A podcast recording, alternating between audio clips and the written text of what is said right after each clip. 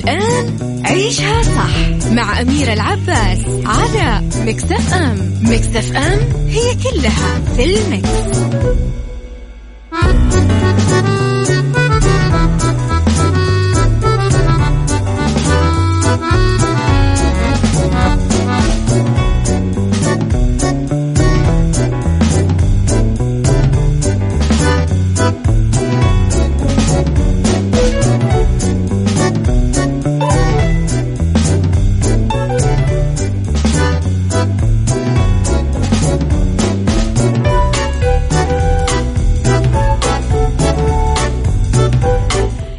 يسعد لي صباحكم يا أهلا وسهلا فيكم على إذاعة Mix FM في عيشها صح من الأحد للخميس من عشرة الصباح لوحدة الظهر كل يوم ولمده ثلاث ساعات على التوالي. دائما أكيد أكون فيها معاكم من وراء ال mic وال control. أنا أميرة العباس. خليكم على السماع وعلى رقم الواتساب صفر خمسة أربعة ثمانية ثمانية واحد واحد سبعة صفر صفر تقدرون تتواصلون معنا أول بأول. تكتبوا لي كل آه تصبيحاتكم الجميلة ورسائلكم الحلوة. وعلى at Mix FM Radio تويتر سناب شات إنستغرام فيسبوك تقدرون أول بأول تتابعون كل جديدنا وتفاصيلنا.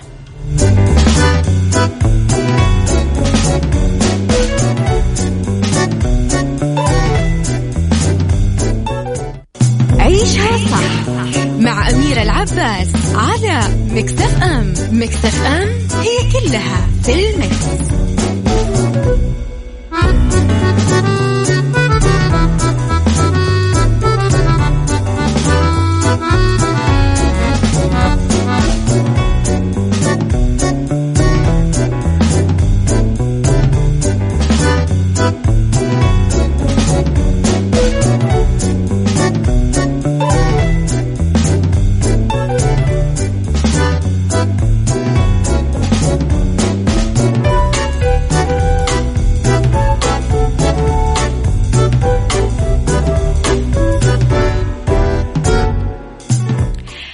تحياتي لكم مرة جديدة لخبرنا الأول المشي بالغابات والحدائق له تأثير سحري على الإجهاد.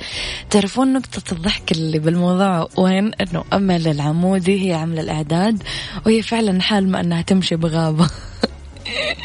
سبحان الله يتقارب الأفكار. كشفت دراسة حديثة أنه المشي بالغابات والمناطق الخضراء أو بالطبيعة له مفعول سحري على التوتر والإجهاد والمشي لمدة 20 دقيقة فقط يقلل من نسبة هرمون الكورتيزول اللي هو هرمون الإجهاد بصورة واضحة. يعني مجرد نزهة قصيرة بالمناطق الخضراء يساعد على تقليل التوتر والإجهاد بشكل كبير وهذا ما تؤكده دراسة علمية حديثة عملتها جامعة ميشيغان الأمريكية ونشرتها في دورية علمية وذكرت آه نتائج هالدراسة أنه 20 دقيقة نمشيها بأرض مزروعة راح تقلل نسبة هرمون التوتر والإجهاد بشكل ملحوظ.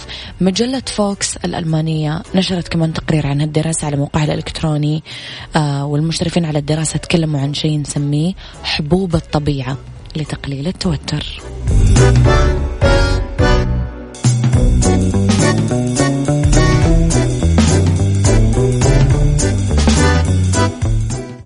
عيشها صح مع أميرة العباس على مكتف أم مكتف أم هي كلها في المكس.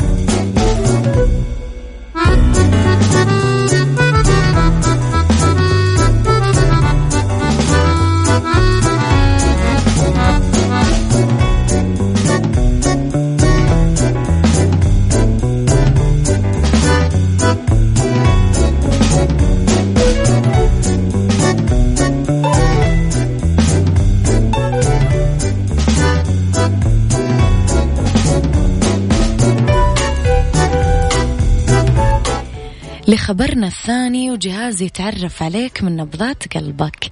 يعكف علماء أمريكيين حاليا أنهم يطورون جهاز يتعرف على بصمة القلب باستخدام شعاع الليزر والأشعة تحت الحمراء عن بعد.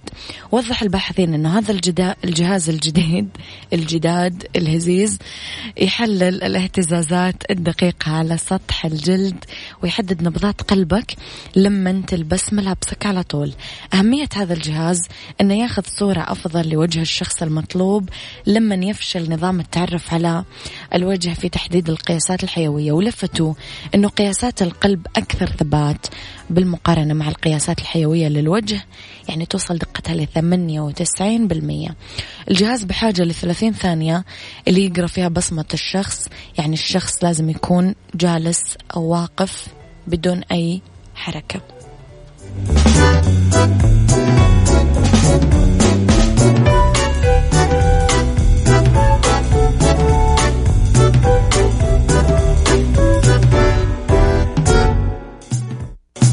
عيشها صح مع أميرة العباس على مكتف أم مكتف أم هي كلها في المكس.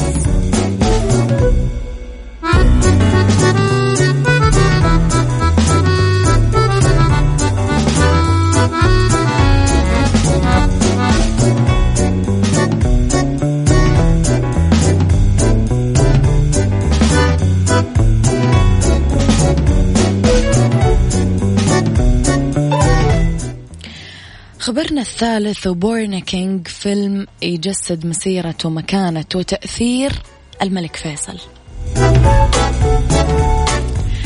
تعرض دور السينما بالسعودية أواخر شهر سبتمبر القادم فيلم ولد ملكا أو Born a King وهو الفيلم اللي يتناول زيارة الملك فيصل بن عبد العزيز لبريطانيا عام 1919 بحسب العربية أعرب الأمير تركي الفيصل رئيس مجلس الإدارة لمركز الملك فيصل للبحوث والدراسات الاستراتيجية عن سعادته بعرض الفيلم العالمي ولد ملكا أو Born a King اللي يتناول زيارة الملك فيصل بن عبد العزيز لبريطانيا. عرض الفيلم وبشكل خاص مرتين بحضور نخبة من المثقفين المثقفين والإعلاميين والدبلوماسيين من داخل السعودية وخارجها في شهر March وأبريل الماضي. وراح يكون العرض متاح للجمهور في دور العرض السينمائي بالرياض نهاية شهر سبتمبر القادم. عبر منتج فيلم ولد ملكا الإسباني أندرس غوميز الحاصل على جائزة الأوسكار أنه كثير مبسوط بإنتاج الفيلم وقال أنه بعد إنجازه كثير من الأفلام مع كبار المخرجين والممثلين بالعالم قدر ينتج فيلم Born a King وأشار أنه المشروع كان لمدة طويلة مجرد حلم ومحل تفكير وما كان راح يتحقق إلى عام 2015 لما التقى الأمير تركي الفيصل. الجدير بالذكر أنه الفيلم هو إنتاج مشترك بين السعودية وإنجلترا وإسبانيا وجرى تصويره ما بين الرياض ولندن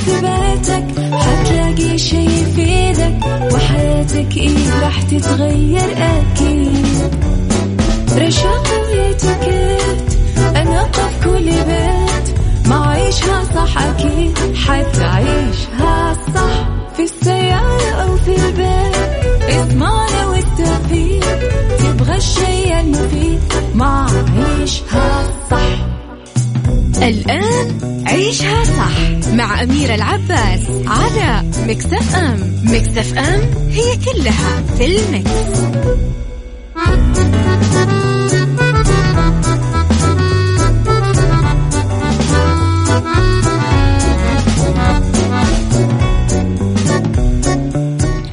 يسعد لي صباحكم يا أهلا وسهلا فيكم على إذاعة Mix FM ساعتنا الثانية تبتدي.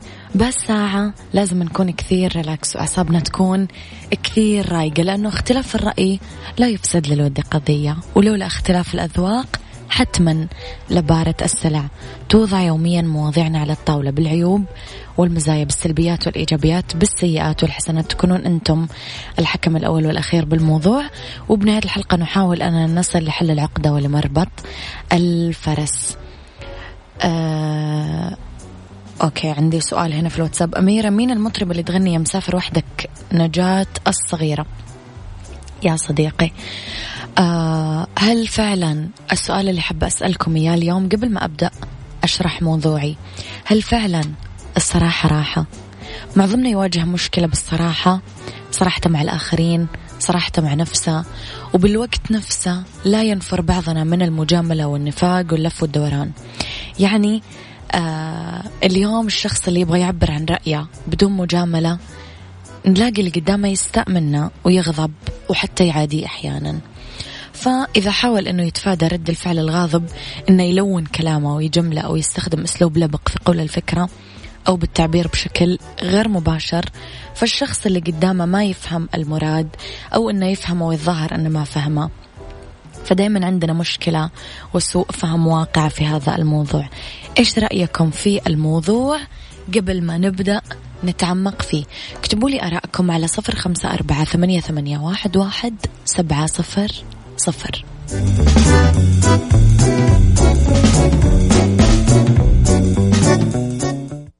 عيشها صح مع أميرة العباس على مكتف أم مكتف أم هي كلها في المكس.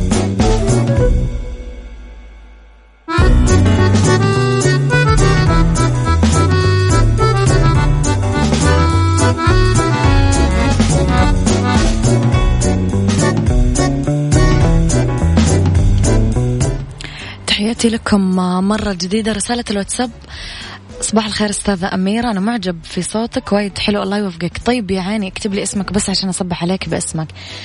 الرسالة الثانية الصراحة تعتمد على طريقة طرحها أمام الطرف الآخر فهناك بعض الأشخاص يقدمون الصراحة على شكل تعليم أو تلقين الأمر وهذا الذي يجعل الشخص الآخر يرفض تقبلها بشكل سليم مية بالمية. أنا جدا أتفق. طيب نرجع لموضوعنا. الحيرة في اختيار الصراحة أو عدمها مشكلة تواجهنا بالبيت أو بالعمل أو في كل علاقاتنا مع الآخرين. مثلا يصارح الزوج زوجته بأمور ما يحبها فيها. تغضب تبكي وتسوي من الحبة قبة رغم أنها تبين له حرصها على الصراحة وجلسات الحوار كل فترة والثانية. ويبدأ يحتار زوجها كيف يراضيها. في العمل مثلا تتقدم الموظفة لرئيستها بطلب أو تشتكي من أمر. ولما يتبين عدم أحقية الطلب الشكوى ما تتقبل الرد. فتعادي رئيستها وتتهمها أنها متعسفة وسيئة المعاملة. هذا الموضوع ينحسب على العلاقات الأخرى بين الأزواج القرايب الأصحاب الزملاء. هالشيء كثير يعمل لنا مشاكل. يعني الكلام اللي نخاف منه أو نخاف نقوله بشكل صريح عشان اللي قدامنا ما يزعل. كيف ممكن نقوله بطريقة لبقة يا جماعة أين. تكمن المشكلة بالضبط؟ في تقبل الناس للصراحة ولا في الأسلوب اللي قاعد ينقال فيه الكلام؟ أعطوني تجربتكم في الموضوع. هل لقيتم نفسكم يوما ما في مأزق بسبب صراحتكم؟ كيف ممكن أراعي الآخرين وأنتبه بأسلوبي بطرح الكلام؟ لأنه بعض الناس آه الأدب يجرح الآخرين عندهم بالكلام وما يهتمون بمشاعرهم بحجة والله أنا صريح وما أحب اللف والدوران. فإيش رأيكم في الموضوع؟ اكتبوا لي على صفر خمسة أربعة ثمانية, ثمانية واحد, واحد سبعة صفر صفر.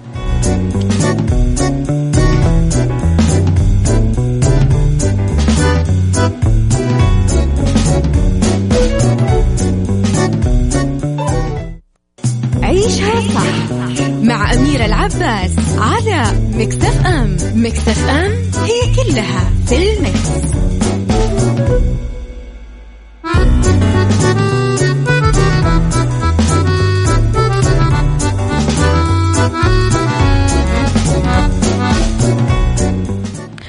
طيب إلى رسائلكم.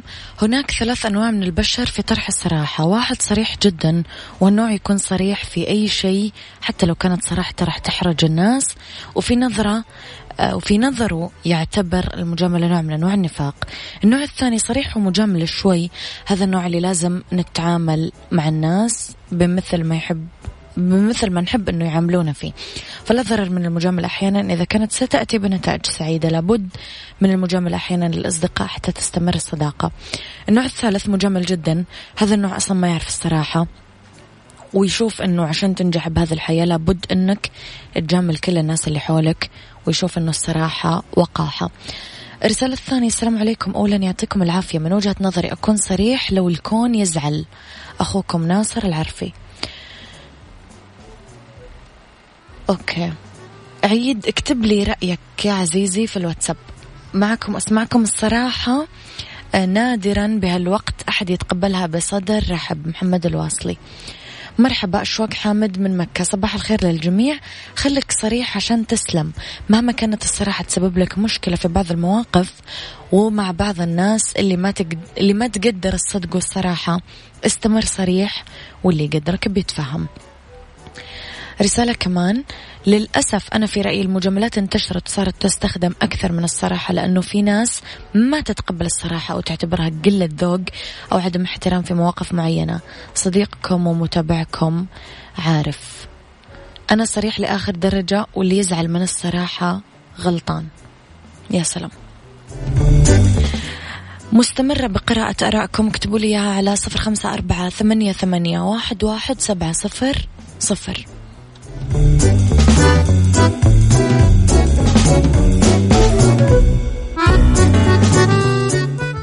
عيشها صح مع أميرة العباس على مكتف أم مكتف أم هي كلها في المكس.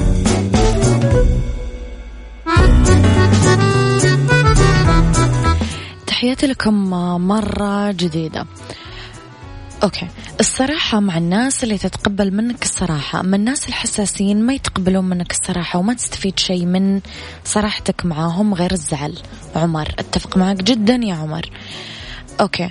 نظري آه، نظري للموضوع أنه الصراحة مع قليل من المجاملة أفضل لأنه الصراحة البحتة خاصة بدون أسلوب تجرح الشخص الآخر. وأضيف أنه الأسلوب هو اللي يفرق مو نفس الصراحة. أوكي. أميرة صباح الخير. بعيدا عن موضوع اليوم عندي سؤال. هل هناك شخص تلجئي له بنهاية اليوم بعد كل تعب تمرين فيه؟ آه أبوي وأمي أمانة أنا أقرب اثنين لي. أنا أخلص كل بلاوي اليوم اللي عندي وأروح كذا أنرمي بحضنهم وأفضفض وأبكي وأعك وأغلط وأصلح وأسوي كل حاجة.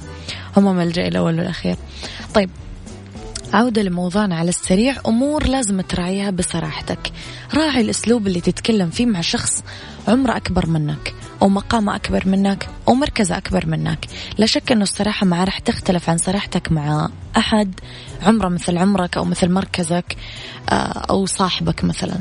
الصراحة كمان لازمها أدب المخاطبة. واللباقة لازم بصراحتك تكون حريص أنك تنتقي الألفاظ وتستخدم ألفاظ توصل فيها لهدفك بدون ما تهين من آه، قدامك اللي تكلمه ولا تجرحه ولا تسيء إليه لأنه هذا غير لائق وما يجيب لك نتيجة كويسة. كمان لازم تكون الصراحة في حكمة وبهدف روحي سليم. يعني الهدف من صراحتك هو أنك توبخ اللي قدامك وتهينه وبس تنتقده ولا أنك تبلغ رسالة معينة ولا الهدف هو العتاب والتصالح. فإذا كان الهدف سليم تكون الوسيلة الموصلة إليه كمان سليمة وتجيب لك نتيجة طيبة.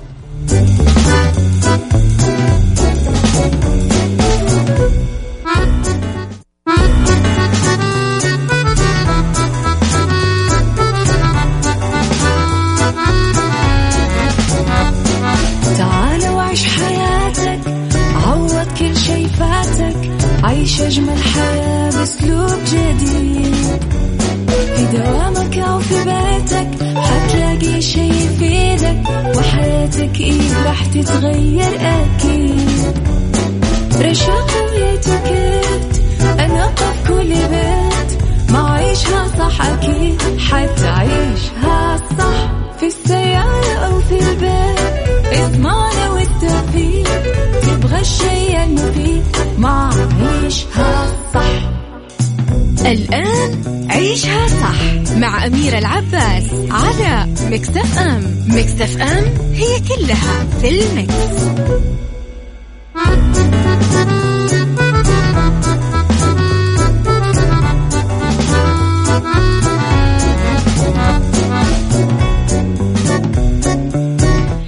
يسعد لي مساكم مرة جديدة. تحياتي لكم. ساعتنا الثالثة أنا وياكم. تبتدي ومستمرين أنا وياكم لين الساعة واحدة الظهر. أبتدي معاكم باللي تبقى كفاءة. غسالتك تفزع لك الغسيل للملابس قليلة الاتساخ باختيار الغسيل السريع يوفر عليك في استهلاك غسالتك للكهرباء.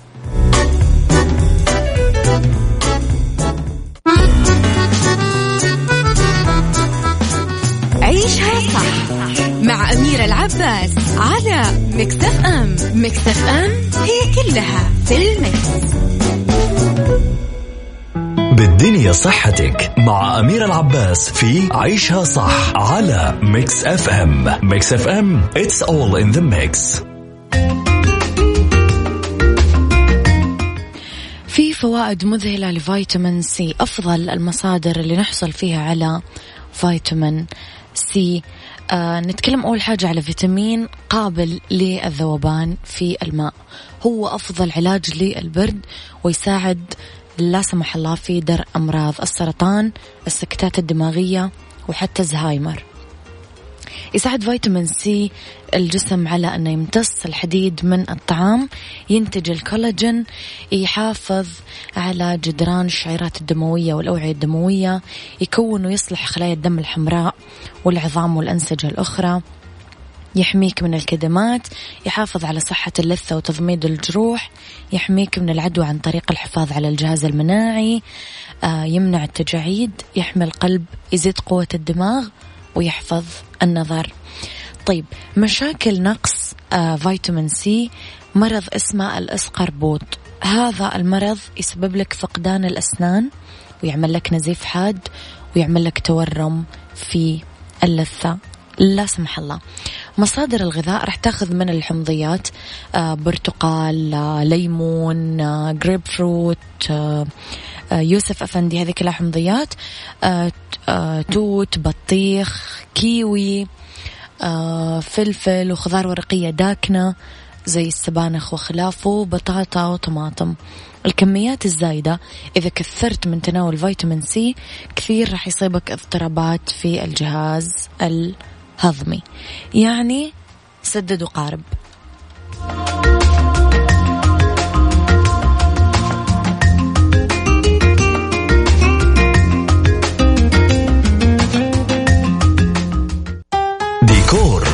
أميرة العباس في عيشها صح على Mix FM Mix FM it's all in the mix. It's all in the mix.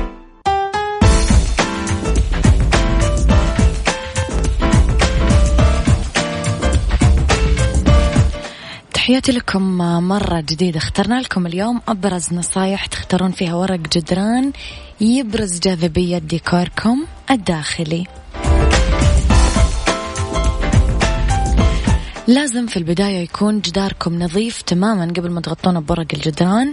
ما في نتوءات ما في خدوش ما في تعرجات ما في عفن. لأنه ورق الجدران معد من مواد مصنعة تتأثر بالرطوبة بالعوامل الطبيعية. هالشيء يساهم في تغيير لونه وتعرضه للعفن. يعني ما ينفع يتعفن ورق الجدران الخارجي وفي تحت أصلا حاجة متعفنة. وإذا كان ورق الجدران معرض لأشعة الشمس ممكن يبهت لونه ورق الجدران يتطلب الدقة وأنتم تلصقونه لأنه يجي على هيئة آه، لفاف لفافات أو رولز آه، تتلصق على طول الجدار وورق الجدران يعتبر أغلى من البوية. يعني إذا لصقته ما راح تقدر تلصقه من جديد. إذا تلصق بطريقة غلط فلازم من البداية يتلصق صح.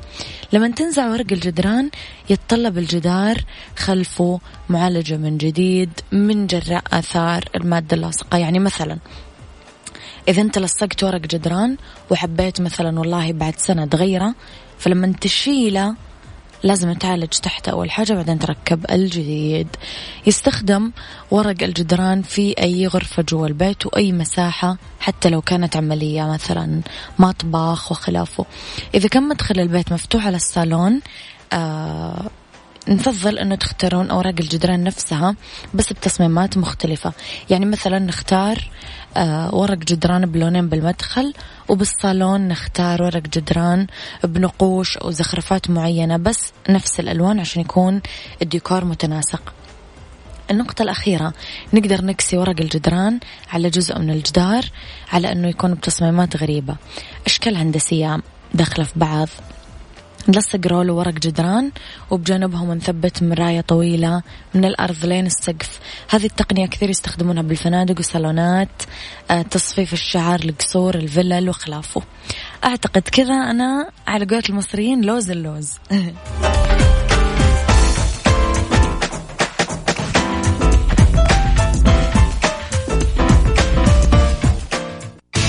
قيادة وريادة, قيادة وريادة. مع أميرة العباس في عيشها صح على ميكس اف ام It's all in the mix.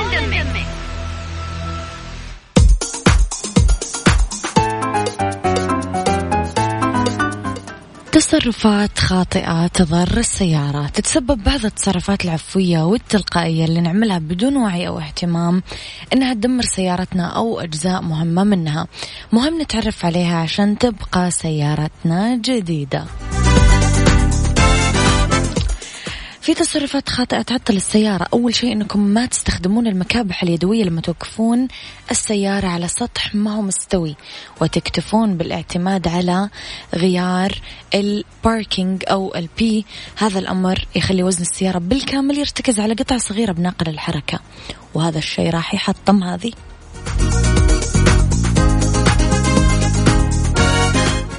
إنكم تستخدمون السيارة وتوصفونها غرفة للتخزين. هالشيء يستهلك كمية أكبر من الوقود. أو إنكم توقفون السيارة إيقاف مفاجئ مع مرور الوقت.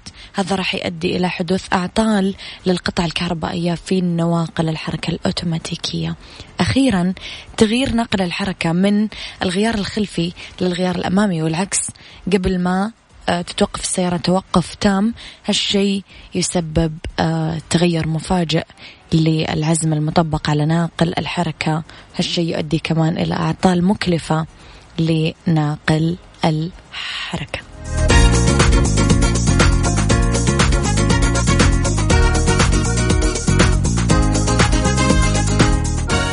هذا كان وقتي معاكم. كونوا بخير واسمعوا صح من الأحد للخميس من عشرة الصباح إلى واحدة الظهر. كنت معاكم من وراء المايك والكنترول أميرة العباس.